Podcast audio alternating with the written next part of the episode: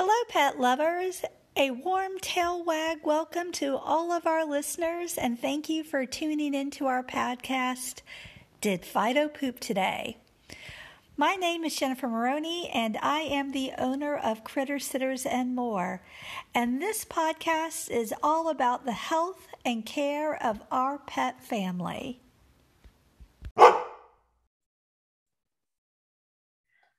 Today, I am joined by the owners of Mosquito Fido, uh, Andy Powell and his father, Steve. Thank you so much for joining me today. Thanks for having us. This is such an important topic, you know, flea, tick, and even mosquito prevention, uh, because so many of these diseases, you know, affect our pets on a daily basis. And I am just very excited to talk about, you know, these extra steps that we can be uh, doing to prevent the spread of diseases on our pets as well as our family. So let's just jump right in. And why don't you share with us a little bit about uh, how you treat for ticks and fleas? Uh, basically, we go out and look at the yard. Uh, someone, a client will call and ask us to come out and give them a, give us a price for um, treating their yards for mosquitoes, flicks, and fleas and ticks, flicks, hmm. fleas and ticks. And uh, we go and we look at the yard. We look at the foliage. Uh, our process is we spray all the foliage around the property. It's like a barrier spray, and we also spray the grass for the ticks and the fleas. So if someone if someone has a tick or flea problem, or we just are going to prevent it, we may not have a problem, but we want to prevent it. We're going to concentrate mostly on the grass and the surrounding wooded. areas, like the wooded areas, things like that, um, and just you know focus on that, and, and it'll you know as soon as it comes in contact with the fleas and the ticks, it will attack their nervous system and kill them. Now, if I understand correctly, ticks are really nest burrowers in the ground, correct? Well, they're on trees, they're on limbs, they're hitchhikers. They do not fly. Uh, they brush off as you go by and touch the some of the branches and some of the bushes and some of the grass that actually they actually stick to you as you walk by and they attach themselves to you and bring yourselves in or attach to your dog as it's walking through the grass or through the woods and and the reality is even if your you know dog or cat is on a flea and tick medication whether it's a topical or something that they uh, ingest uh, those fleas and ticks uh, can still you know jump onto them and ride. They get into those areas like the armpits and underneath the tail and then they wait for the opportune person uh, to latch onto from there Correct. And they, they attach, I mean, the dogs can and animals can bring them into the house uh, and they can fall off of there and be on the floor and attach to humans. They're not going to die on the on the dogs or the, the animals that are outside coming in until they actually bite them and then get involved with whatever tick medication they put on the, their animals. So we're preventing that from happening by spraying the yards and spraying the grass, the tree limbs, the uh, foliage area, we're killing them before they attach to the uh, animals. And that's just fantastic because yeah, the idea that they have to bite first to you know even you know be affected by the flea and tick medication that we put on them is a little scary. Right. Yeah. Uh, so, how often do you recommend property treatments? So we we spray every 20 to 21 days. Um, you know, so that's about the time that it takes for them to really start to come back. Um, so it's an ongoing process. We spray about maybe 10 or 11 times a season from uh, late March to the probably the second week of November. And that's about 10 or 11 treatments usually, depending on the weather. Awesome. And, uh, you know, you and I, and obviously we're talking about this because this product is safe for our pets. But can you tell us a little bit more about that? The uh, products we use uh, is quick drying. We spray and we tell the families and, the, and, the, and, our clients that the kids and dogs can go out about 20, 30 minutes after we spray uh, because it, once it dries, it doesn't come off. It doesn't wash off with the rains, but it does deteriorate over time. And we have found that like 20, 21 days is the optimum time for respraying. But uh, it is harmless to the dogs, it is harmless to the family, to the kids.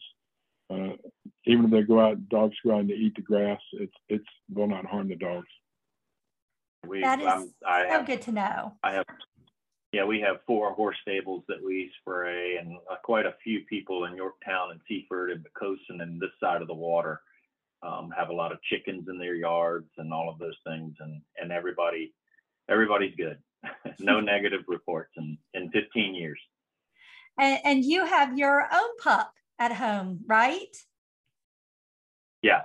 And I, I, I know you and I know Nicole, and I know you wouldn't put anything in your property that would be a danger to your uh, your own family because you have a, no, a, a beautiful uh, daughter as well who I'm sure loves to go out and play in the yard in the summertime.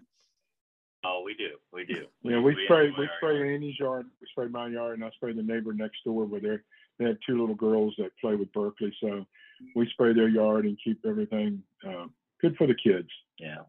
So we feed 11 deer in, in, our backyard every night, and obviously deer are bringing in ticks.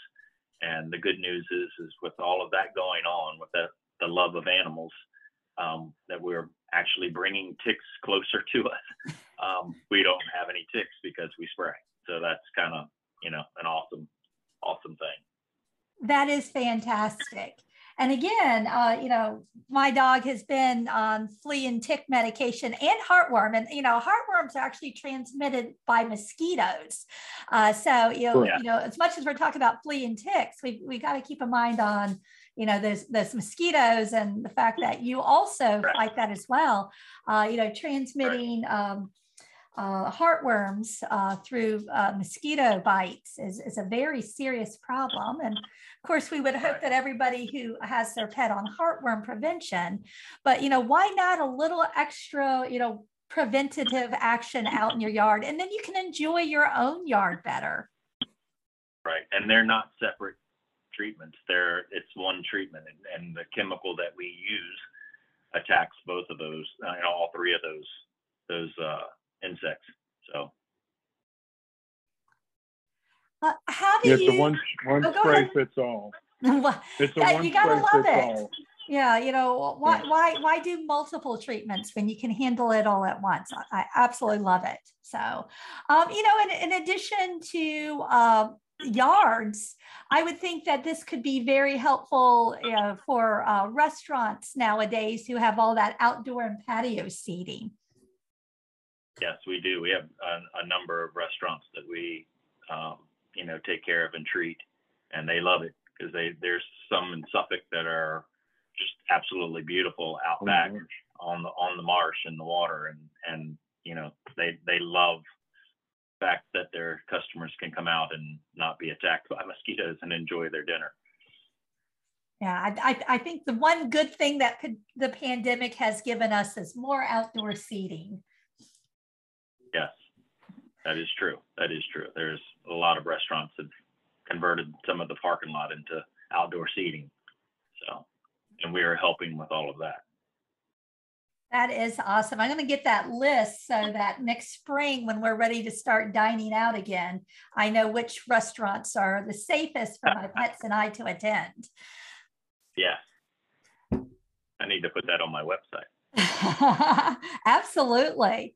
Um, uh, so uh, the final question I have for you, and I know a lot of people are going to be wondering this, is how much does a treatment cost? A million dollars. Now, um, worth so every penny. When, yeah, when when when my father spoke early and said that we go out and look at the yard, we actually, like I did this morning, I actually went and looked at three yards in Poquoson. So I like to visually see what it is that I'm going to spray. So we don't quote anybody over the phone, just some random number off the top of my head. I like to actually see, you know, how big is the yard, how much grass is there to spray, if there is a tick or flea problem, or, you know, how much um, foliage, how many trees, how much wood wooded lot is there, you know, to to see how long it's going to take me to spray, and then I can give them a, a better price. They appreciate it once I I meet them and see it, and then I can you know give them a better price instead of just quoting them some silly fee off the you know off the phone. So. Excellent. So, uh, and I'll be sure to put the phone number and website and email into the informational section of the uh, podcast. But go ahead and uh, what is the best uh, way to contact you? Uh, you can. They can always call my cell phone. It's the number that's all over the vans and and on my cards and all those things. But it's uh, seven five seven two eight nine nine nine eight nine. Thank you. That's you. the best way to contact me. Uh, and did you have anything else that you would like to share that has popped into your head while we were chatting? No. No, um, our prices are very reasonable. Uh, we've tried to keep them down uh, over the years. Uh, we haven't increased our prices a lot over the last few years. So um, we're, we're very reasonable. Well, thank you both for taking again some time out of your busy schedule to share this important information. I am a true believer of, of you know, just anything that we can do to prevent uh, illnesses, especially these tick-borne illnesses that are out there. And um, of course, uh, flea bites are horrible. Uh, many of our pets really suffer terribly from flea, flea bites. So if we can keep them from biting in the first place, uh, the better off they're going to be. Yes. Yes. We're we're we're big animal lovers. Always have been. So don't Uh, so don't the, the pets to suffer. Oh, go ahead. No, I was just saying we don't want the pets to suffer. Absolutely not. So be sure to check out their website, uh, call them and get a quote on your yard and be ready for when springtime hits again. But do keep in mind that uh, Virginia has a very long tick season. Uh, it's, you know, in the last couple of years, uh, it's really exploded in this area because we haven't had that freeze that, you know, kill off the nest.